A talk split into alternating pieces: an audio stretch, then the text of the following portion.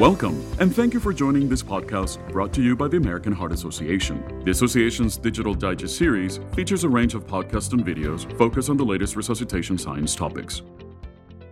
Hello and welcome. My name is Gustavo Flores. I've been involved with the American Heart Association since the late 90s, and I've also been a member of the various ECC committees, uh, first aid and educational science and programs since 2010. I'm joined today by Dr. Cliff Callaway, who will be talking about the need for cardiac arrest data and how we're going to be using it for patient care improvement. Thank you for being here. Thanks. Thanks for having us uh, here. I'm Cliff Callaway. I'm a professor of emergency medicine at the University of Pittsburgh. I think that data is a very important topic, and those who know me are aware that that is a passion of mine. How many people are suffering sudden cardiac death in the U.S. outside the hospital right now? You know, it's uh, a really important question, which we only have indirect answers for. And uh, the problem is that we don't have really good accounting for all of the events that are happening everywhere. We have a number of sources of data. For example, all the death certificates filed in the country which might list cardiac arrest on it, might not. That gives us one estimate that more than 300,000, maybe 350,000 people are dying from something that involved cardiac arrest in the nation. But we don't know about the other people who didn't die from their cardiac arrest. And we aren't sure whether those people all died outside the hospital or inside the hospital. We have some smaller databases that gives us some idea but they don't represent every community. So, uh, a number of research networks have collected data in big cities or around universities, and we extrapolate from that to figure out what the total burden is in the United States. We know it's hundreds of thousands of people, but we aren't really sure because we don't have uh, all the detailed data from every community. In cardiac arrest is a circumstance as opposed to sudden cardiac death, which is a particular problem, which yeah. is the one that we're most um, intrigued about. How about in hospital cardiac arrest? In hospital cardiac arrest is similar. We um, have a number of hospitals that participate in registries, and they have described what happens in the hospital when somebody has an emergency and there's an attempt to resuscitate them or, or rescue them from the emergency. And we have some sense from those hospitals that anywhere from 0.2 to 1 patients per thousand hospital admissions will have that type of emergency. But we aren't really sure if the hospitals that are participating in those databases are representative of all the hospitals in the country.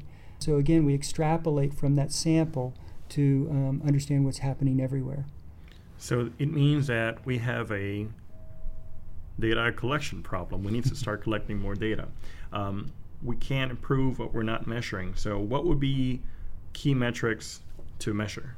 That's exactly the the issue. Uh, why should we care? You know, is uh, this just an accounting thing where we would have a morbid curiosity about why uh, so many people uh, die and what is the mechanism, or is there something that we can learn uh, from capturing these data to act upon and improve the chances of people having good recovery. Um, and I think it's the latter. If we get data from our own institution or from our own neighborhood, then we will learn where the gaps are that might make it so that more people can survive. Just understanding how many people die is, uh, is uh, not the point. Uh, what we want to understand is how resuscitation is done and how we might do it better. So I think we should probably step away from looking at this as national data and a desire for national data and think about what we as individuals would want in our local environment. So, I'm a practitioner in a hospital. I want to know how many emergencies happen in my hospital to understand do I have enough people available at those times of day? Does it go well? Or are there key pieces of equipment missing whenever we go to an event on one floor versus another floor and we could put things uh, in better positions so that it goes better? I won't know that unless i look at each of those events each of those emergencies write down and collect information about what went well and what did not go well and then act on it to make it go better the next time. That's the whole cycle of improvement and I would guess that probably some of the post event analysis may reflect the fact that some data is not being collected. Therefore, that drives some data begets more data. Sometimes you realize that there are some specific elements that are not being measured, and we're only measuring some demographics, uh, but not measuring the quality of the of the uh, actual deliver of care. What are the what would be an important metric that you would say, or a template that we could use to recommend systems that are interested in starting to collect data? There are a couple of good examples of data collection that have been well thought out. In out of hospital cardiac arrest, uh, one is the uh, CARES registry, the cardiac arrest registry to enhance survival. Now, this is a database that's been running since 2004. It's had a lot of input from a, a, lot of EMS providers and hospital providers and has narrowed down on actionable data elements which are generally known to any EMS agency when they take care of a cardiac arrest. So it provides good reports and good templates, and it provides benchmarks where, by looking at those variables, uh, agencies can compare themselves to their neighbors, to their state, to the nation, and um, understand if there are gaps in the community, perhaps in layperson CPR, perhaps in response times, perhaps in something else. Every community will find, you know, what are its places where it might improve uh, its benchmarks. In the hospital, another uh, example is the Get With the Guidelines product, which is an American Heart program. Get With the Guidelines resuscitation is a program that about 600 hospitals in the country are participating in now. And uh, it's developed some comprehensive data to abstract the process and outcomes after a cardiac arrest event or a uh, emergency event in the hospital. Even more hospitals are uh, recording their rapid response team uh, events on top of just the cardiac arrest events. So I would imagine that many systems will have what I call potential data, and that is patient care records that are piled up or in some form of electronic uh, record, but they're not being tabulated. so by participating in a structured registry like CARES, how does that help when comparing with the national standards or the regional standards uh, to improve their outcomes? I'm going to harken back to something that we did in Pittsburgh, just as an example. And again, I think it's not always great to talk about policy, but to talk about the actual experience of collecting data. Uh, we were lucky to participate in one of the large research registries, uh, the Resuscitation Outcomes Consortium. And that, as part of its operations, reviewed every cardiac arrest event that our EMS agencies participated in. We collected very detailed data. Much of it was types of data that we had not ever looked at before. For example, we got the monitors and we looked at the actual uh, chest compressions that were delivered by looking at either the EKG tracings or accelerometers that were built into the monitors, so some high resolution data. For years, we had looked at was CPR done, what were our response times, and we thought we had learned everything that we could learn from that. But once we started collecting those new pieces of data, uh, we realized, oh my gosh, there's these long pauses while we defibrillate the patient. And we could reduce that with a simple training intervention to um, get less hands off time before we defibrillate the patient. So, you know, a training cycle goes by and we were able to eliminate uh, many seconds of no CPR that patients were routinely experiencing. Airway management turned out to have some uh, pauses in CPR, which we had never measured before and didn't actually know were an impact on our patient care. The very act of looking at the data that had been collected in our monitors all the time let us realize that there were things that we could improve. Uh, and if we had just looked at them years before, we would have improved them years before. But I would interject that you're looking at the data from a patient centered standpoint. Mm-hmm. You're not looking at the operations operations of, or the response times or or other important factors but not patient centered so by zooming in into that quality data, you were able to understand the problem. I have two two sayings that I personally like. Is one of them is, uh, once you understand the problem, the solution becomes obvious. so once you are able to uh, look at the, the, uh, that data with a very analytical eye, you can then understand uh, potential opportunities. And the other one is the eye cannot see what the mind doesn't know. So by focusing on those key metrics that you're saying from the CARES registry and uh, get with the guidelines, we have a template to work upon. So if you would have to start this from zero, if you would, I do a lot of promulgation in, all over the world. I do a lot of uh, training, and, and one of the things that I encounter are many systems in other countries that are interested in improving their patient care. Mm-hmm. Tell us first what is the experience in other countries? Who else is measuring data overseas, and what has been their experience so far? Yeah, that's a that's a great question. It it does really require a number of things to start a data collection and quality improvement cycle. And as we've talked in, in other settings, it usually requires a champion who is passionate about the particular problem that you're going to um, address. We're talking about resuscitation, but we could be talking about stroke, we could be talking about trauma. Uh, the issues are the same. Somebody needs to take responsibility and feel that the care that we're delivering as a group is, that we're accountable for it and that we want to improve it. If we were going to start from scratch uh, might have data on some pieces of paper that are stored in the back office. They might be electronic files that are on some server. Um, somebody needs to have the um, responsibility to go and be the champion who gets those out looks at them and then uh, reviews them, ideally reviews them with the people who provided the care so that the caregivers can improve their own practice by reviewing those cases. Every time that's been done, improvement happens. And there are examples of this in the United States, uh, individual cities that start collecting data, start looking at it, uh, take their practice, and it gets better and better and better over time. One of the first cities to ever do this was Seattle in, in King County. And what was the magic sauce? Well, they collected data and they looked at it and they improved over time. A few great examples where there's been a, a tremendous national will to um, understand what's happening at a nation level are Scandinavia. These countries have had single health systems where all the care is provided by a, a single health system.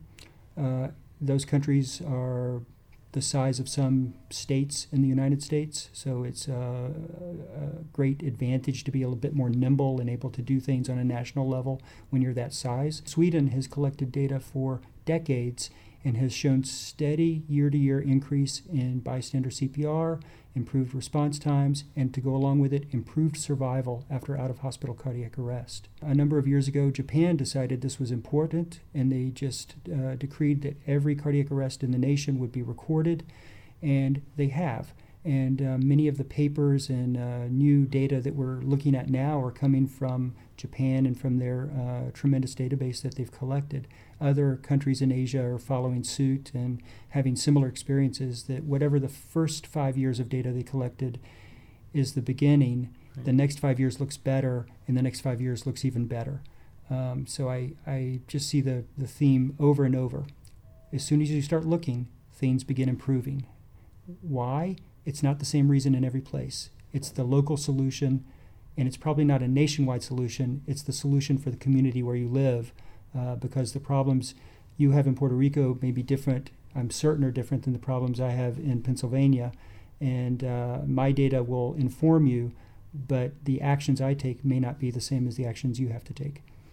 I think a system's DNA is permanently altered by the institution of uh, a systematic collection of data because providers are now aware that every action matters mm-hmm. and that they're being i don't want to say judged because this is not a mm-hmm. punitive uh, approach mm-hmm. we're looking at p- the best patient care possible from a system standpoint so but by understanding that there is a patient-centered metric that matters uh, it trickles down to other conditions. So if you pick a topic that matters to you as a champion, eventually when you tackle another one, say sepsis, say stroke, STEMIs, or whatever, the same methodology will likely apply. What's the metric that matters to me? Therefore, people will start understanding what really matters, not from their standpoint, but from their um,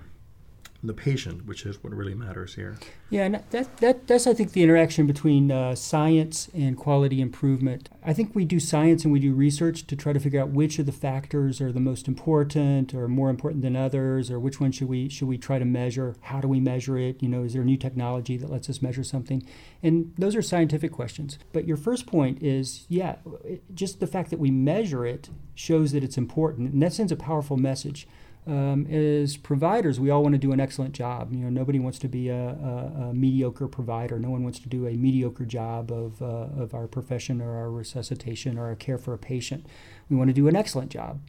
Well, you're more likely to do an excellent job if the system around us points out that it matters. So if the system is looking at what we do and cares about what we do, uh, that sends a powerful message all by itself that doing an excellent job is not only something that's in, internally gratifying and good for the patient, but uh, also valued by the uh, organization that we're part of. So, in some sense, I don't care what you measure. You need to measure some aspects of it, and you'll enjoy that effect of, well, it matters, and so we're going to measure it.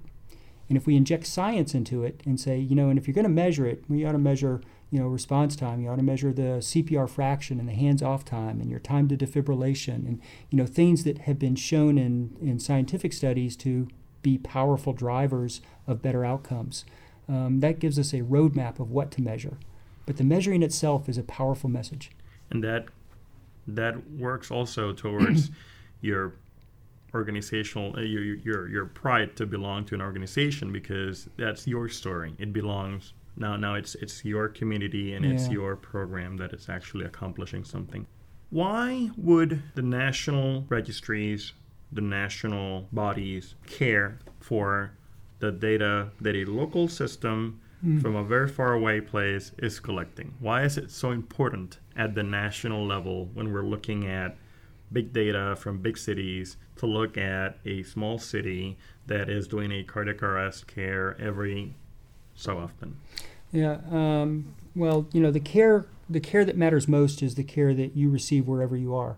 So it is irrelevant if the uh, data that comes from uh, large metropolitan areas uh, is doing wonderfully, but in my small town or my uh, local zip code that I have not good results. I need to understand locally what the barriers and issues are in order to try to improve care locally.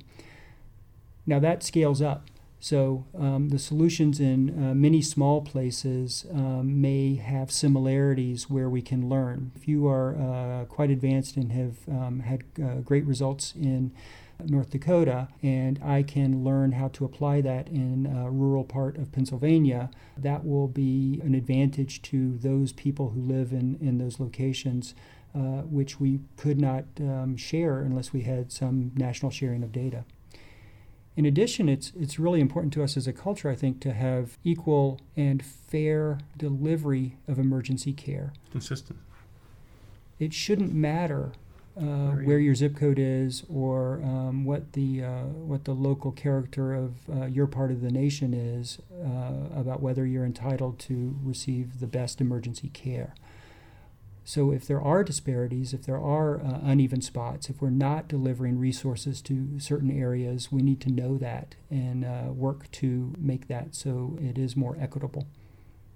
In your experience in a large EMS system, how does that reflect other areas of your system? Why improving sudden cardiac death matters to your overall system, not just also pre hospital, but also the systems of care that are created for in hospital care. Cardiac arrest is the ultimate team sport. Uh, no individ- no single provider can deliver the entire care, and it's not even just the EMS agency; it's the EMS agency plus the hospital plus the whole regional system of care. So it's a great way to look at how well um, the system is integrated and set up for emergencies. Plus, it's the big call. This is the event that a lot of ALS has been designed for. It uses all of your equipment. The only thing comparable to it is probably major trauma, where you use a different set of equipment, but you use all of the equipment. So, um, this is the one where you should look and say, how did the system work? This is the thing that we designed the system for. It's the 1% of calls that we got everything out of the drug bag. And how did it go? Were we able to use all of the tools to the maximum effect? Views expressed in this podcast do not necessarily reflect the official policy or position of the American Heart Association and the American Stroke Association. For transcripts of this podcast and more information about resuscitation science, please visit cpr.heart.org or engage with us via social media using hashtag ECC Digital Digest.